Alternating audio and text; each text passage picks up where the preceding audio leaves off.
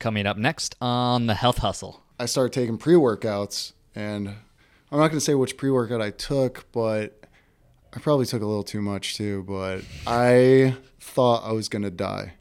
And it's funny because everyone I talk to has a pre workout horror story. And a lot of people I talk to, I tell them I have a pre workout company. They're like, no, I'm never doing a pre workout again. But uh, I took this pre workout heart started pounding, thought I was going to have a heart attack. My throat started closing up. And I was like, I literally feel like I'm about to die. So I didn't know what to do. So I just walked out of the house I was living in and just like laid down in the yard. I was like, someone will find me here and save me. And then like two minutes later, I started feeling better. So I like awkwardly got up and went back inside. I don't know how your reaction was to go lay down versus call somebody, but you know, to each their own. Yeah, I don't know what I was thinking either.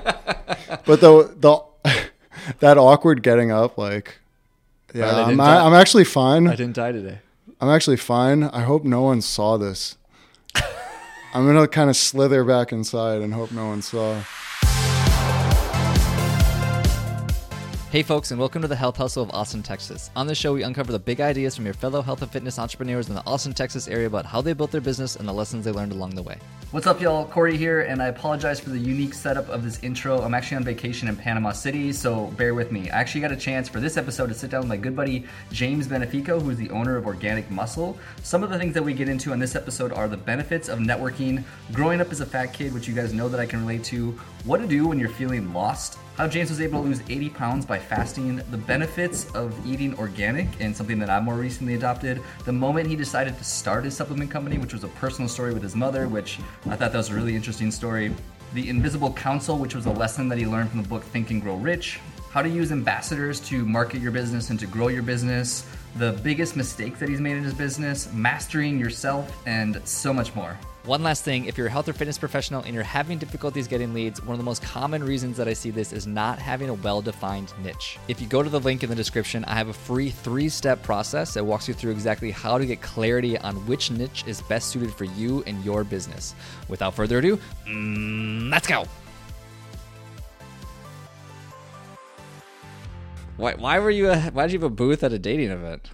Well, it was at a supplement store. It was like kind of a health related dating event and they, they asked me to come, and I was like, I actually made a ton of sales at that event. I was like, this will be fun. Let me just go. And I, there's a few people who are like subscribers and everything now, so it was definitely worthwhile. And then got to mingle a little bit. Did you meet anybody? No. Okay. No, no. well, well, no one romantic, but I made a lot of great connections. Yeah. Yeah. yeah. That's cool. Way to mix it up. Yeah. Uh, well, welcome to the show, man. How you been? How you doing? I'm doing well, man. Thanks for having me. Man, I'm super excited. You're actually an entrepreneur that I admire in a lot of ways. A lot because you have an emphasis on staying true and consistent to something for so long. You've literally been doing this since 2014.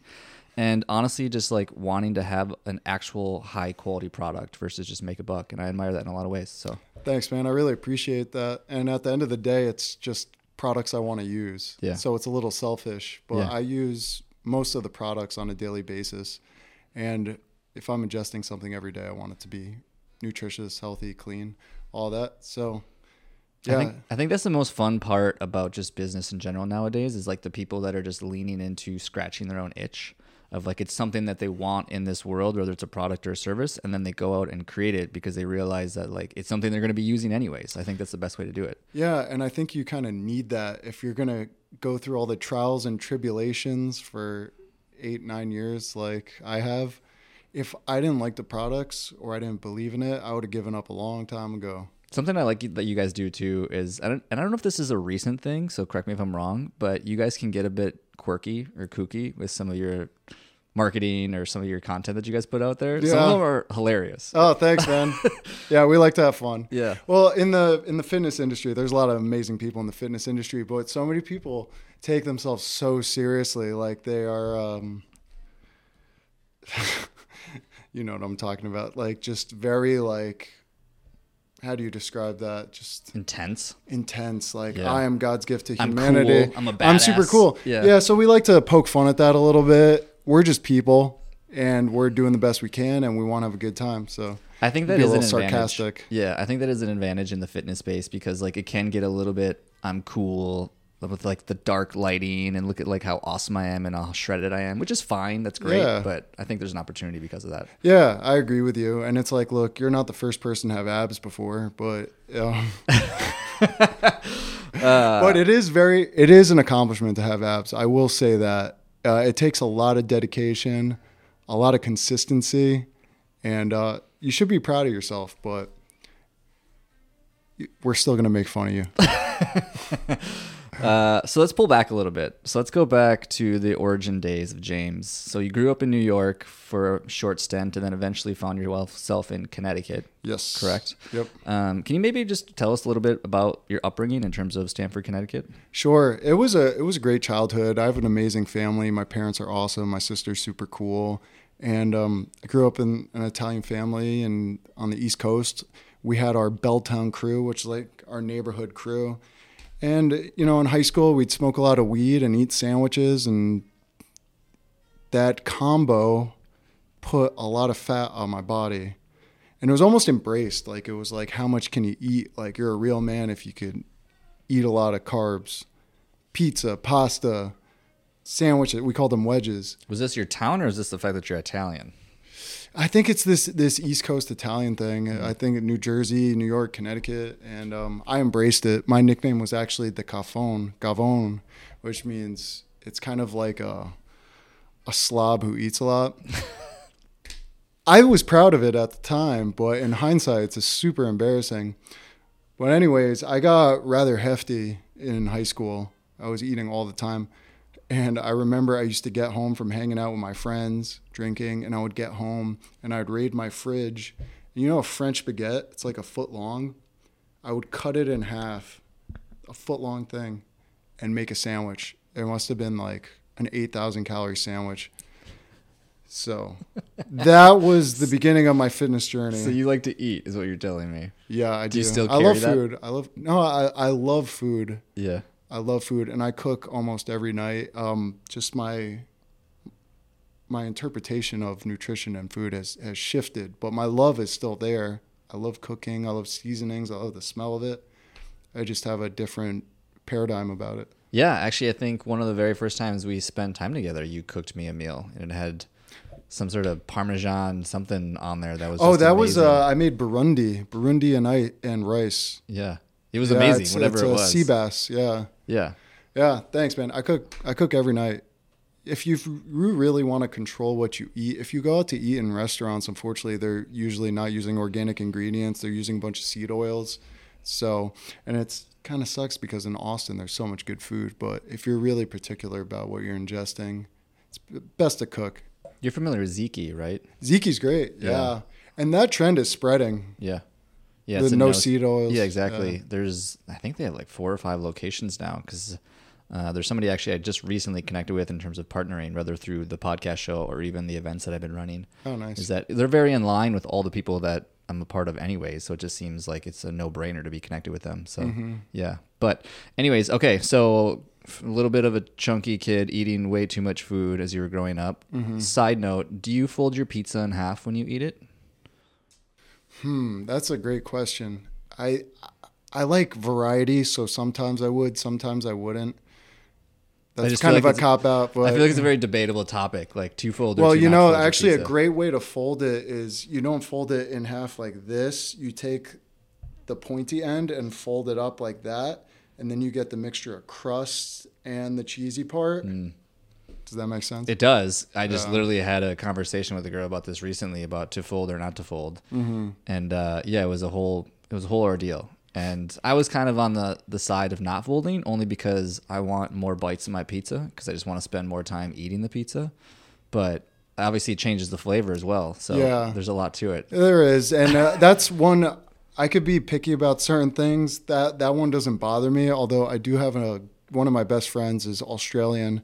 One of the first times we were hanging out, we got some pasta and we are eating, and he just whips out some packets of mayonnaise and just starts squirting mayonnaise all over his pasta.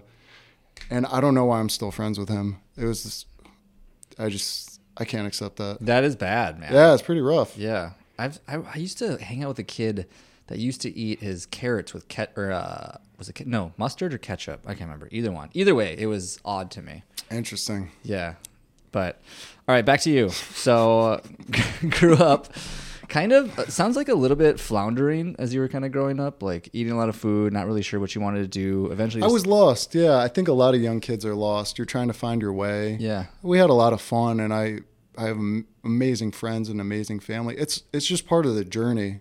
If I didn't have that experience of being a, a chunky young man, yeah. I wouldn't have a lot of the knowledge I have today. Yeah, and I can definitely relate. I was definitely a chunky young man as well. So mm-hmm. you eventually found yourself in college, though, going for history.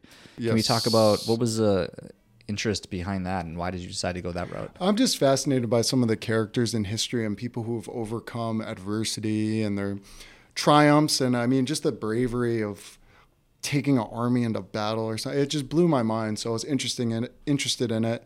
But uh, majoring in history is not a good idea, people. um, first of all, a lot of it is BS. And second of all, there's not much you could do with it. So uh, if you like history, study it on your own time. Anyways, uh, I really didn't know what I wanted to do in my life. I was completely lost. Spent spent college drinking, partying, getting even fatter, more lost, and um, took me a while to find my way. Yeah. Side note on the history thing, I was in. Where was I? Was this like.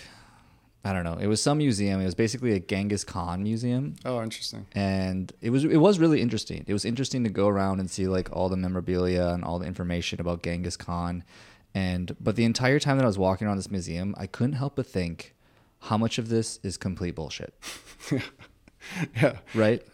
And it's so long ago, especially history from that time period. Like it's so long ago, and a lot of it they they take it from there's some primary documents, but a lot of the history is from secondary or even further down the road documents. It's people writing about someone else writing about it, you know. So lots a lot of it's BS. That's And then yeah. there's a certain agendas that they might try and manipulate history to push a certain agenda. So you just don't know. You don't know. And anyone who talks about it like they know for certain. But what I will say is that there's certain things that don't add up. There's certain structures around the world that don't make sense from the conventional historical narrative. They're kind of unexplainable. So hmm. Yeah, that's always been my dilemma with it, just in general, is that if anyone's ever played the game telephone, you can very quickly tell that when you tell one story to the next person, how jumbled it gets. yeah, To think that the Yeah. correct information has somehow traveled tens, if oftentimes hundreds of thousands of years, and it's accurate, it's like there's no way. Yeah. like, it just seems impossible to me. yeah. Just knowing human nature. Yeah. It's not happening. Anyways, I digress. So how what how did you eventually find yourself into the fitness space then? So at this point, you were in college, eating way too much food, partying, drinking. Where did you go next? Well, there were a few events that were very transformative for my thinking and my outlook on life, and that gradually got me into the fitness industry. Um, the first major one was my mom getting cancer, and she got very sick. Um, she was doing radiation and chemo.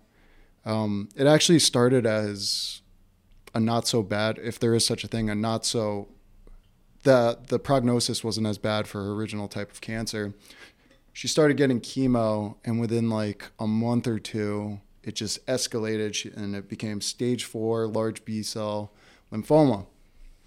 And um, i'll never forget being in the hospital with her.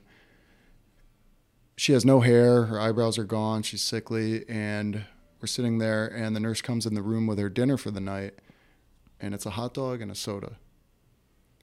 I'm like are you kidding me? Now I'm a fat kid at this time. I don't. It's not like I'm a nutritionist or a naturopath. I really don't know, but just intuitively, I'm like, this doesn't seem like a good idea for a sick person. So the doctor came in, and I was like, "Is there any way we could feed her something healthier? This doesn't seem like a healthy meal for a cancer patient." And he was super dismissive, and he was like, he literally laughed at me. He goes, "It doesn't matter what they eat." And those words I think of those words almost every day. It doesn't mm-hmm. matter what they eat. Yikes!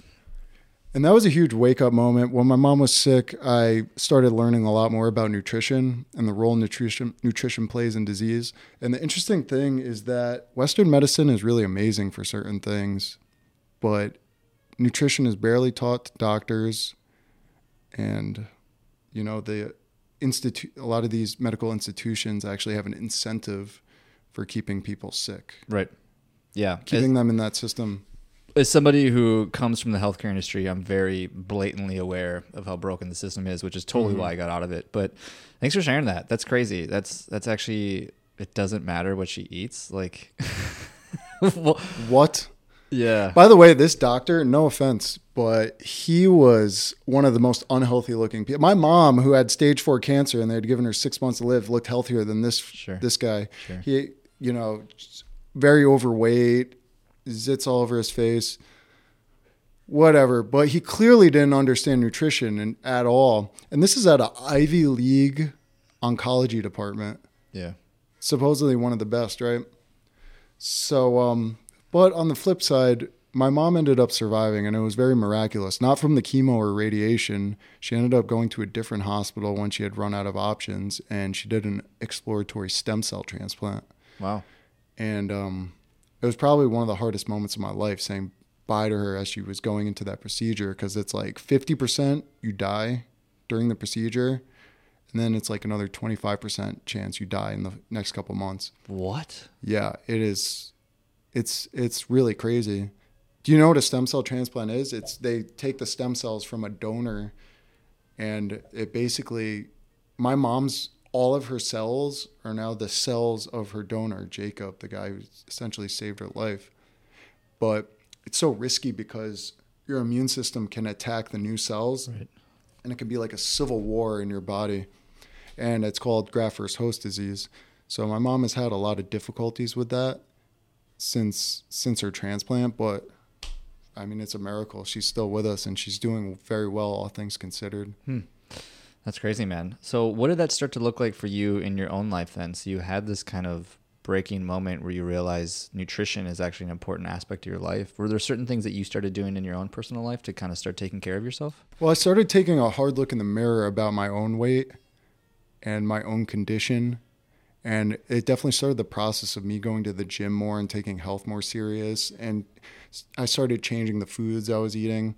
There was another event that really, really kickstarted my weight loss as well. You know, my friend, my Australian friend who eats pasta with mayonnaise. Well, ironically, he was the one who told me that I was a fat ass. Can't make this up. and if anybody can see you and they're watching, not listening right now, you're a very fit, jacked fellow. so, go on. Well, I was a fat ass at this time. Thank you, by the way. Yeah. Um, so ironically, he told me that, and I got so mad. I got, I was like, "Who the he eats this pasta with mayo? Who is he to tell me I'm a fat?" but a couple nights later, I was looking in the mirror, and I was like, "You know what? I am kind of fat, mm. and I don't feel good. I'm low energy. I'm like drinking beer and eating eating crap and." that combined with everything my mom had been going through, I just like I was like, all right. When I go in on something, I go all in. Same. So I started fasting, doing like 72 hour fasts. Okay, I'm not that extreme, but okay. Yeah, go on. that's, that's a little. So in, in hindsight, um, I would have done things differently, but I'm Yeah, glad yeah. things happened the way they did. Sure.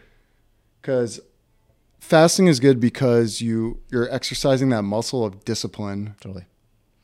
and I finally exerted some form of control over my environment, and it helped me establish healthy eating habits. Um, and I was able to gradually shed almost 80 pounds. So Dude, that's kind of a slippery slope, though. I would say, and correct me if I'm wrong, but it seems like you kind of got lucky in a lot of ways because that sounds like a recipe for an eating disorder. You know what I mean? To go Yeah. from this Oh, yeah. overeating, chunky person to just not eating at all, that's a Yeah. slippery slope. It, it definitely can be, but it wasn't like I was doing um, those 72 hour fasts constantly. I did several of them, and it kickstarted my journey. What even gave you the idea to do a 72 hour fast in the first place? Uh, just doing research on the benefits of fasting. Okay, so you just knew fasting was a way to lose weight, and you were like, "All right, I'm going to give this thing a go." Yeah, and I think it was a big mental thing for me too. I wanted to prove to myself that I could control what I was doing, what I was what I was consuming. Did you have any issues at all with any of the fasting stuff, or were you weight training as well? Yeah, I was insane. I was doing like CrossFit while on a 72. It's a terrible idea, but I didn't I didn't know at the time. Right. Um, yeah, I did have some side effects from it. Um, didn't feel great sometimes, but adding salt water, like supplementing electrolytes, I learned later on, and that helps a lot when you're fasting. Hmm. I don't do fast like that anymore. I'll do 24 hour fast, and maybe three times a year I'll do a 48 hour fast. Right. Um, and there's there's a lot of evidence that it can boost your HGH levels and and different things like that. But uh, it's just a good reset. I found it's a Yeah. good gut reset. I'm a huge proponent of it, and I'm also I want to just asterisk this real quick for people listening because I also understand though that being a male is actually a big proponent of For that. sure, absolutely. Because It's a great doing it as a female, there's a, it's not as simple and it's not as easy, and there's a lot of hormonal issues. So hundred percent. I'm glad you pointed that out. Yeah, Yeah. it's it's a it's a different ball game. Right. Because it's very trendy. It's something I do regularly. I get a lot of benefit from it, but there's certain people where it's like, you probably shouldn't do that. Like, that'll Yeah. mess you up a little bit. So, Yeah, and you know, my beliefs on nutrition have actually evolved quite a bit over the years. I still hold uh, a lot of the same principles about consuming the highest quality organic foods that you possibly can. But I used to do very low carb, and it did have some benefits for me. But now I'm at a stage in my life where I'm training extremely hard and frequently, and um, I'm lower body fat, and I'm having a lot of success with a medium carb diet. So I think like anything in life, your belief should evolve. You should experiment with different things, try different things, and then you can garner some wisdom from your experiences. Yeah, I can relate in a lot of ways. Mine has evolved too. I've done the keto, I've done the low carb stuff. I've found, though, just from purely from a performance standpoint, that I need carbs, man. Yeah, My energy goes to trash if I don't have carbohydrates in my diet. But yeah. I also look a little flat. Like when I'm eating carbs, my muscles are more full, and um, when I'm not, you just I'm leaner, but from a, an aesthetic viewpoint, it's not as it's not preferable for me. Probably within the last maybe three or four months now, maybe a little bit more than that. I've been pretty much on the primarily meat and fruit, occasional dairy, honey kind of diet right now. And I would say I'm probably in the best shape of my life just purely from that diet. I noticed, dude. It's incredible. Meat and fruit is such a it's it works for a lot of people, and I I do meat and fruit to a degree. I also will do some sweet potatoes and rice sometimes, Same. but um, I'm having an awesome time with it. I feel great. I used to get uh, tired at night and wouldn't be able to like work. Now I'm like Yep. Same. typing away Same. late night. If I was to measure my testosterone levels, I would have to guess they're a little bit higher than they were purely from this diet, honestly. And even from the thing that you got me on is that I wasn't necessarily that hardcore about organic. And then I think we went on a walk with Nolly one of these days or Noli one of these days. And it was one of like the pillars of things that you talk about of like the main things that people can be doing that would just help with general overall health. I remember organic was a big piece of that. Yeah, it really does. And uh, I have a friend named Craig. He's a power lifter, like pretty world class. Like he works with some of the best power lifters in the world. And his wife was trying to convince him to eat a cleaner diet. And he was like, you know, that's that's BS. I'm trying to get strong, like trying to get big and strong. And finally she convinced him. So he said, All right, I'm going to keep all the same foods, the same macros. I'm just going to switch my meat to, to grass fed and wild caught and all my produce to organic. Lost, lost an inch off his waist. His all of his lifts went up like 10 or 15%. He had nonstop energy. And this guy was like the biggest doubter. And now he is like, now he's like an apostle of the organic lifestyle because he he experimented as we were saying. He tried it out and he did a compare and contrast. Yeah. i look better. I feel better. I'm stronger I'm a living example of that. Literally after our conversation, I leaned into that, and I can tell you without question, I've noticed a difference. Mm-hmm. So it's definitely I'm a big proponent of that as well. So what about your personal story then in regards to uh, eventually starting the supplement company? I mean, so you were you were overweight, you're starting to lose weight, you're doing the fasting thing, you're getting in shape, and I'm assuming you probably were taking some supplements at this point, right? Yeah, yeah. So I, part of that was hitting the gym, trying to get fit.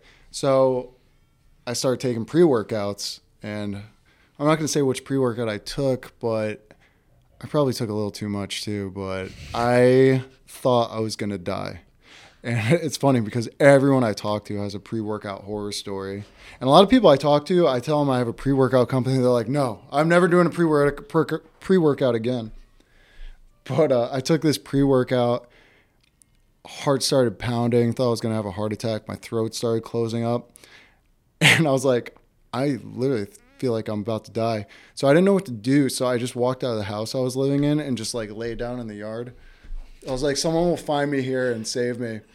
And then like two minutes later, I started feeling better. So I like awkwardly got up and went back inside.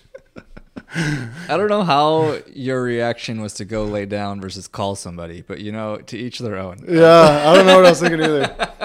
But the the that awkward getting up, like, yeah, Right, I'm, I, I'm actually fine. I didn't die today. I'm actually fine. I hope no one saw this. I'm gonna kind of slither back inside and hope no one saw. But anyways, that got the mental juices flowing, and uh, I was talking to my dear friend Colin, who sadly passed away, about it, and he was like, "Man, look at the ingredients in there. It's a bunch of trash," and it really got my mind flowing, and I was like, "What if there was a pre-workout that was actually nutritious and healthy?" That gave you the energy, the stamina, the pump, but actually nourished your body. And it didn't make you jittery and have heart palpitations and all these side effects. And I just became obsessed with that idea. I was like, why has no one else done this? This was eight years ago. No one else had done it yet. And people often ask me who want to get into entrepreneurship and start a business, and they're trying to figure out what which business idea to go with. I'm like, it's got to be one you become obsessed with. You can't sleep because you have to become that obsessed to tear tear an idea apart and look at it from every different angle and actually see if it's viable. I literally couldn't sleep. I was thinking about it so much. And uh, Or maybe it was just because you had too much pre-workout from the other stuff. yeah, oh, I didn't think of that. That must have been. I was still jacked up. I, mean, Still pumping through my veins. I was- can't. I can't go to sleep. I was I was tweaking, man. Man, you just changed my entire origin story. Oh my god, I never thought of that. Um, Uh, anyways, but uh, that level of obsession is required, and that's why it's also important to create a product that you believe would benefit you as well. Something that you want, something that you want to use. Yeah. What was the first like iterations of something like this then? Like, because this this is a world that I'm sure a lot of people have no idea about or even dabble into. Like, what does that even mean to start a supplement company? Like, what the hell did you do? Yeah, it's it was challenging because there had never been a certified organic pre-workout before. So I had to figure out not only how to make a pre-workout, but I had to figure out how to take this to the Department of Agriculture and get an organic certification, you know? Yeah. So I just, again, I was obsessed and I started talking to different nutritionists and naturopaths and getting kind of learning about what ingredients would work well, what would work synergistically with each other. Then I found an organic manufacturer, partnered with them, and we started formulating it and sourcing the ingredients. And then um, they had connections with the Department of Agriculture, and we were able to streamline that process and get our formula approved. And uh, you know, the, one of the things with starting a supplement company too is it can take some time to get your formula right. I started eight years ago. I would say only in the last four years.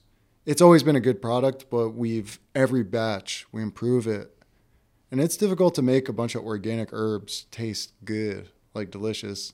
So you tweak the formula, you tweak the flavoring, and it's like lots of trial and error, and eventually you have a great product.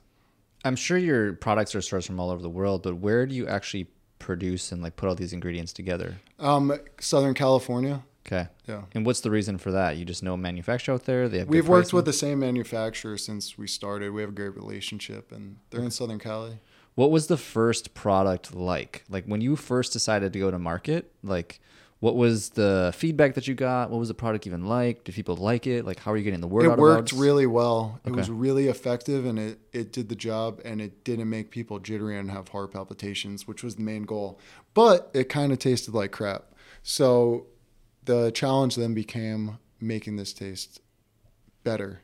And we, we succeeded in that. It tastes pretty damn good right now. And were you figuring this out because you were just asking customers and you were giving free product? Were you doing like trial runs? Like how did you figure some of that stuff out? No, you. I mean, for especially for certified organic products, you have to order a lot. Like if you're a non-organic product, you can.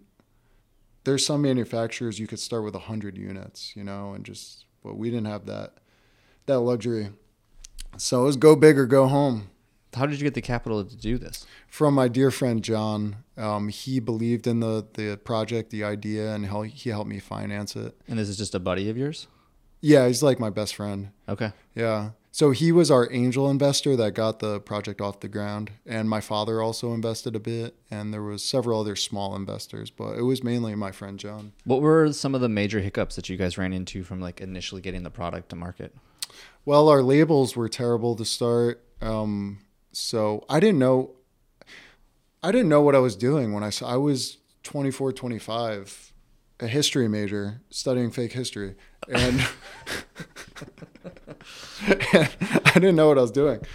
But uh, it is the greatest education ever is starting a business because you figure things out. You either figure things out or you fail. Yeah.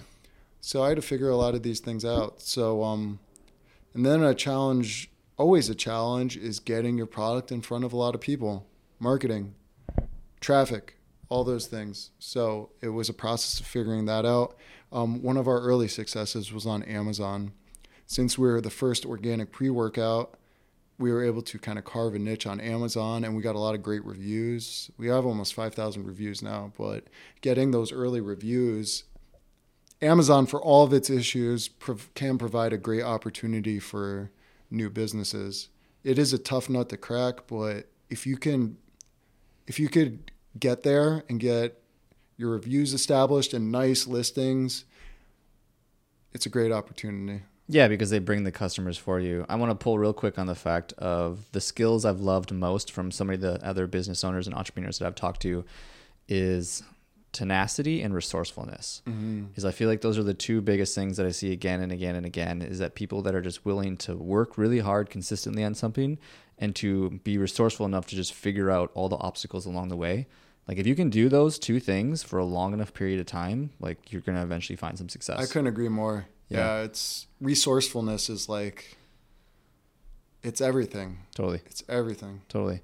So, okay, so you were on Amazon. You were starting to get some traction, gaining some customers because people are finding the products. Mm-hmm. Um, what were some of the other things you were doing to actually get the word out about the products, or what have you found to be Um, successful? um, influencers and brand ambassadors. We have an amazing team of brand ambassadors, and we've been very blessed for partnering with people because there's a lot of supplement companies out there, but we found that people who are really into organic food and like they believe it, they they're true, their hearts in it, they kind of gravitate towards us over other companies because it's in alignment with who they are.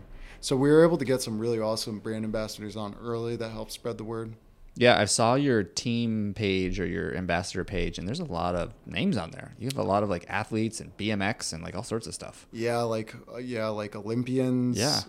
we have like a, a national arm wrestler. All kinds of crazy sports. Wild. So, uh, odd question, but do you, with other supplement companies out there, do you have any, I don't know, bad beef or any weird relationships with any of the other supplement companies out there? no, no, not at all. It's all been. Uh, I think it's a friendly competition. Yeah. Yeah. No, That's yeah, kidding. yeah. That's good though. I don't know. I just feel like there could Yeah, be just like knowing. I've I've had a couple awkward encounters, but it wasn't like beef. It was more like one that sticks out was when I. F- I won't get into it. You can share. Go for it. Uh, it was just an awkward encounter with someone who maybe felt a little threatened by our company. Mm. But I don't take it personally. I understand how it is. I also think too, it's understanding that there's space for everybody in so many Yeah. ways. Is like you guys are unique to everybody else out there, and everyone's kind of unique in their own way. Hopefully, and if they're not, then well, that's kind of their own problem. But Yeah, the the market has shifted drastically since COVID because everyone has started supp. I mean, so many new supplement companies came out, and if you look at the price of ads for various supplements, I mean, they skyrocketed. It's been a challenging period for a variety of reasons. I mean, the cost of goods has gone up quite a bit. Our costs have gone up by like twenty percent at least, and um, the market's got more competitive. But I mean, that's the game that's the game. It's competitive and it forces you to level up. Yeah, yeah, I totally get that. So, in regards to some of the lessons learned and stuff, uh, I know you have uh, a personal relationship with the book Think and Grow Rich. Is there principles from that book that you feel like you've been able to bring some of your business entrepreneurship ventures? You know, it's interesting. One of my favorite concepts from Think and Grow Rich is this concept of the invisible council. Are you familiar with this one? Mm-mm. So, the invisible council is a meditative exercise, and you're instructed to kind of at night you sit down, close your eyes, and you envision a table, and around that table are the most inspirational people from your life or from history, dead or alive. And basically, you have a council with them and you discuss your problems and potential solutions. And you meditate on what their input would be to your situations. Um, and it's a really cool exercise, and I've used it over the years. But the other day, I was thinking, maybe I could have ChatGPT take on the voice of my invisible council. So I plugged in uh, some people I like, some a variety of voices, and it's ChatGPT. You're my invisible council. You're made up of Ed Mylett and Russell Brand and a variety of people. Uh, Did you tell ChatGPT that? yeah, Okay, go on. and I pose certain questions, and ChatGPT goes, "I am now your invisible council." And I'm, and then, but in the, it's creepy how authentic the voice sounds, talking as these various characters and addressing the problem I brought up to them, and it was a really cool exercise. So. It's interesting. If y'all want to try it out, I recommend it. It's interesting, at least, and it, I found it helpful. Hearing from people you really love, addressing your personal problems. Did you have any breakthrough moments or any insights for us that you got from when you did that? yeah, I was having a tough day when I did that. I was, it was just one of those days, you know, and there wasn't a specific insight, but it, it was like, it was basically saying that this is all part of the process. Like it just helped me get through the day in a way. And I'm sorry I don't have a better example of like this profound insight I gained, but it was just a really cool exercise. Yeah, you're now the second person that's talked to me just recently about almost using it as you called it a counsel, but I've heard it also used as just basic consulting. Mm-hmm. Is I've heard a number of people now talk about they just go back and forth with it to help them work through their thoughts and their ideas in the same way that you'd be having a conversation with me and you right now, Yeah. or some expert in the space that you're trying to learn on. Is that you just start a conversation with it and you consult back and forth, and eventually it helps you work through the problem. yeah. Yeah. It's, it's incredible resource for that. Wild. Okay. I can't wait to have it implanted in my brain. Stop. Just kidding. You're, please don't. Um, so this is off. This can be a difficult question, but maybe not. So, what's maybe the most expensive mistake you've ever made in your business? Woo. And that could be emotionally or monetarily. Over expanding, growing too fast. Um, a lot of companies get into trouble with this. They have uh, some early initial. The pre I started with a pre workout, right? And it was doing really well. So I was like, I am a business mastermind. I am unstoppable. Let me launch seven more products. And like four of them failed. They didn't, they didn't fail, but they didn't do great. And uh, this caused a cash flow disaster we were doing great and then all of a sudden we spent so much money it's a lot of money to launch, successfully launch a product Especially an organic product. or an organic product we have high order minimums and then you have to get label designers you have to create the listings it's so much time and energy you have to get product photography You have to do marketing, everything. Very expensive and time consuming. So, one of my biggest mistakes is not being more careful. Well, you have to take risks in business, and you kind of don't know if a product's going to work until you launch it or not. But I was just kind of gunning from the hip, and that was a mistake. I should have been a little more. I should strategic growth. Have you ever been in moments like back against the wall, like you're going to go bankrupt? Yeah, yeah, for sure. Uh, what? Okay, can you mind sharing like what happened and what you did? Well, those moments can actually be some of the best moments for you because you learn what you're made of and you find your resourcefulness, right? But um yeah, this business you have to make massive expenditures for inventory. Sometimes a couple hundred thousand dollars at a time. So your bank account can be looking pretty and then you buy a you stock up on inventory for the year and there's there's no more money. So it that can be an ongoing cash flow challenge. But we were just able to raise raise the money and pay off the debt, and yeah, that was our solution to that one. What's a perfect scenario for you moving forward with organic muscle? Like what what would be the situation where in in your business you're like, okay, I feel good, things look great, like everything's flowing, going nicely. Like what does that look like for you? It looks like a wider audience. Luckily, the demographics are on our side because the trend for organic consumption of organic goods is just like skyrocketing and growing every year. So, my goal is to make it one of the largest supplement companies in the country. And you're the sole owner of this business? Uh, John and myself. Okay. And that's Yeah. the investor that helps Yeah. out. Okay. I hope so, man. I mean, it's uh it's it's it feels like a bit of a niche product, right? Like an organic supplement product with all clean ingredients. I got to imagine that yeah, there's got to be continued opportunity for growth for you guys for moving forward. Yeah, there absolutely is. Yeah. And uh, we have something in the pipeline that I think could potentially be our biggest product ever. Because of what the product is and just like what the market wants. Yeah. Okay. I'm assuming you can't share. Not right now, Okay. but soon enough. Teaser. Teaser for the crowd. So I have a round of rapid fire questions for you. It's the All first thing right. that comes to mind. What's your best business advice? It sounds cliche, but don't give up. Uh, entrepreneur is filled with challenges and failures, and you have to develop tough skin, and you have to learn to take them on the chin. And I mean, you really learn what you're made of, and I, I've grown into a much stronger person through this process of being repeatedly punched in the chin and kicked in the balls. But um, you can't give up. We were talking about before. There's often gold right on the other side of a failure, so just push through. Totally.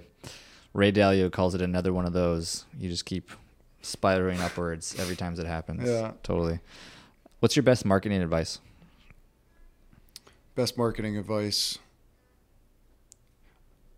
own your voice. Like find your niche and speak to those people authentically. Organic supplement people. What's your favorite part about entrepreneurship? Um, controlling my destiny. When are you the most productive?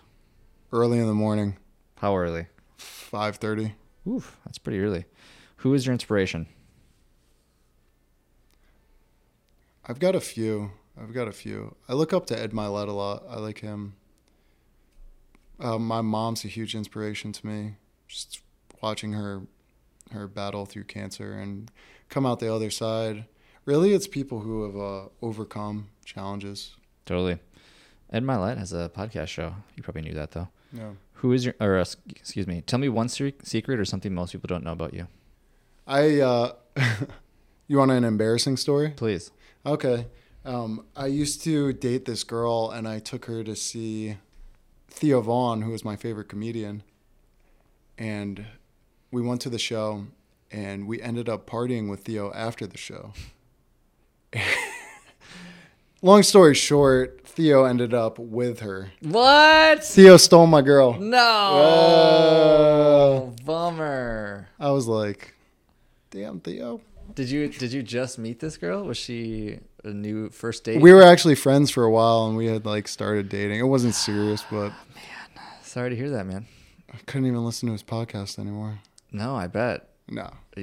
I forgive you, Theo. It's all good. uh, but it was great. She came over like so.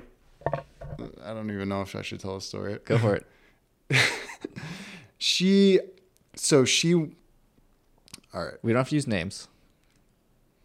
So I went with home with her that night, and then she came over a couple nights later, and I'm playing Theo Von clips on the TV, and she starts crying. I'm like, "Darling, why are you crying?" She goes, "I got to tell you something." The night after, we all hung out. I hung out with Theo one on one, and it got intimate. Was like, "Are you kidding me?" Oh man. Thank you for He's a, he's a charismatic dude. I understand. I, I was also. This is when I was fat. Is If he I- though? I don't know, man. I, He's a funny dude. he's funny, charismatic though. I don't know, man. He's. I feel like I've seen him enough times on Joe Rogan or whatever. I don't know if he's charismatic. He's he's goofy. Girls like to laugh, man. I get that. Actually, I was at a comedy show. This was a while ago, and I remember like they were joking, but it was sort of true. How many comedians get into comedy just because they essentially want to pick up chicks? They like girls like funny guys, so they go and try to get good at comedy and try to pick up chicks. And Yeah, there's some truth to that. Uh, I might have to try that. I guess as long as like that's not. I don't know. I feel like that's a bad reason to get into comedy. Oh, it's the worst. You know what I mean? It's like it's like Yeah. the same as like I'm gonna get a dog to pick up chicks. It's like it's a bad reason to get a dog. Yeah, Like Yeah. so I don't know. I don't know. Human evolution has been dri- driven by a lot of guys seeking greatness so they can, Get more women. or get a woman. Yeah. Yeah. That's true, man. I mean, it is a huge motivator. I mean, I guess at our most primitive level. Reprodu- reproduction is one of the primary motivators for a lot of the actions humans take, Uh, yeah, probably, subconsciously probably or most. consciously. Yeah, probably most because, like, man, if you want to get deep with it, at our most base level, it's all rooted in fear. But the fear is like fear of death or fear of like not finding somebody or fear of like not passing on your DNA. Yeah. So, like, yeah, in a lot of ways, it is reproductive and not wanting to die. yeah, I yeah. mean, at our Yes. at our most base human level, it's like I don't want to die and I want to pass on my DNA. yeah, yeah. at, at our it. base level. Yeah. Anyways, we could go down a whole rabbit hole with that one. Uh, what would you change about yourself? I wish I had the ability to focus for longer periods of time. Like focus on tasks for hours on end without distraction. And it's something I'm working on um, with technology and social media. I actually figured out my biggest pet peeve in the world is getting distracted when I'm trying to focus. And we live in a world filled with distractions. So I'm trying to navigate that. What have you found works for you? Freaking putting my phone in a different room. Throwing it on the roof. Yeah. Yeah, I feel like phone off and as far away from me as humanly possible is mandatory. It's mandatory. Yeah. Yeah. Because left to our own devices, you can't stop touching that damn thing. Yeah. I agree. What's one app, speaking of, what's one app or resource that you're using right now I just started using Notion and I really like it. It's been great for organization for yourself or your business? For both. Yeah. Um, I've used a lot of different apps over the years, and this is the one that I feel like has the best flow. Yeah. And uh, I'm, yeah, it's increasing my productivity. When were you the happiest? There's been a few trips I've been on where I felt, you know, pure bliss. But I also traveling the world is obviously an amazing experience. But I feel a different type of bliss when I'm like in a flow state, working on my business and seeing success and hearing stories from customers. I've heard some really mo- miraculous stories about our products changing people's lives, and that makes me really happy. I bet. Yeah. What you just recently had a trip, didn't you? Yeah, yeah. I went down to Colombia. That must have been a pretty happy moment for you. Yeah, it was gorgeous. Yeah. Absolutely gorgeous. The thing I like about Colombia too is the food is clean. You could taste the difference when you eat fruit, when you eat meat. Down in South America, it is like you could tell it's grown without the crap that we use in the United States. Really? Yeah, absolutely. What's your favorite part about Austin? And you can't say the people. Uh, the music and the comedy, for sure. Amazing comedy scene. Besides Theo Von. Um, I love the comedy scene here, and so many amazing music artists come. Yeah, I recently had Lee Akerley. He's very involved in the music industry on the show. And he was talking about how it's just profound how many all star type musicians there are here in town that could be crushing it somewhere else, but they just like being in Austin. Yeah, yeah. It's just a hub for talent, Yeah. Of all forms, even like all forms. music, creators, business, comedy, jujitsu. Fitness. Yeah, fitness. It's There's wild. so many fitness influencers. runners. Running scene here is ridiculous. Yeah. Uh, so i have one last question. Before i ask the question though i just want to acknowledge you man for a lot of things. For getting out of a dark spot of being a chunky fat kid and finding yourself into the fitness industry. For staying consistent with a business since 2014 which is i feel like so unheard of in so many ways that people give up so much earlier than that for staying true to having clean products for connecting with a lot of other awesome athletes and influencers to grow the brand and for showing up today Thank you, brother. I really appreciate you too as a friend, and I appreciate what you're doing with this podcast and your the health and fitness entrepreneur meetups are so awesome. Yeah, it's, you're a good man. Thanks, man. Likewise, I feel the same way. So before I ask my last question, though, what's your plug? Where can people find you? Yeah, check us out organicmuscle.com. Subscribe to our newsletter. We we offer awesome fitness tips and nutrition advice on there. And we have amazing organic supplements, the cleanest energy you've ever had. And you can follow me at James Benefico on Instagram or at organic underscore muscle. And you guys, that product you just showed, that's like a single serving one. That's Yeah, newer, we right? just came out with new single serving packs. right. Yeah, so it's it's handy. You can take it on the go. Just rip it open, pour it in your blender bottle. One one of few clean supplement companies out there. That's for damn sure. Yeah. So my last question is: It's really whatever your best piece of advice is to your younger self or anyone else. If they were to go back to 2014, you were just starting organic muscle, and you were to have a conversation with whether you or anybody else in that situation, and they were asking like, "What do I do, man?" What's Yeah. maybe your best piece of advice you'd give to them? master yourself master become masterful in certain aspects of your life fitness go all in Hmm. marketing studying marketing go all in and relationships build relationships Fitness, relationships, and marketing. I feel like you just rounded up my life in a nutshell. that's it yeah Literally. So thank you. cool, man. Thanks for being on the show. I appreciate it. she got that tattooed on you Not happening. thank you corey Sure.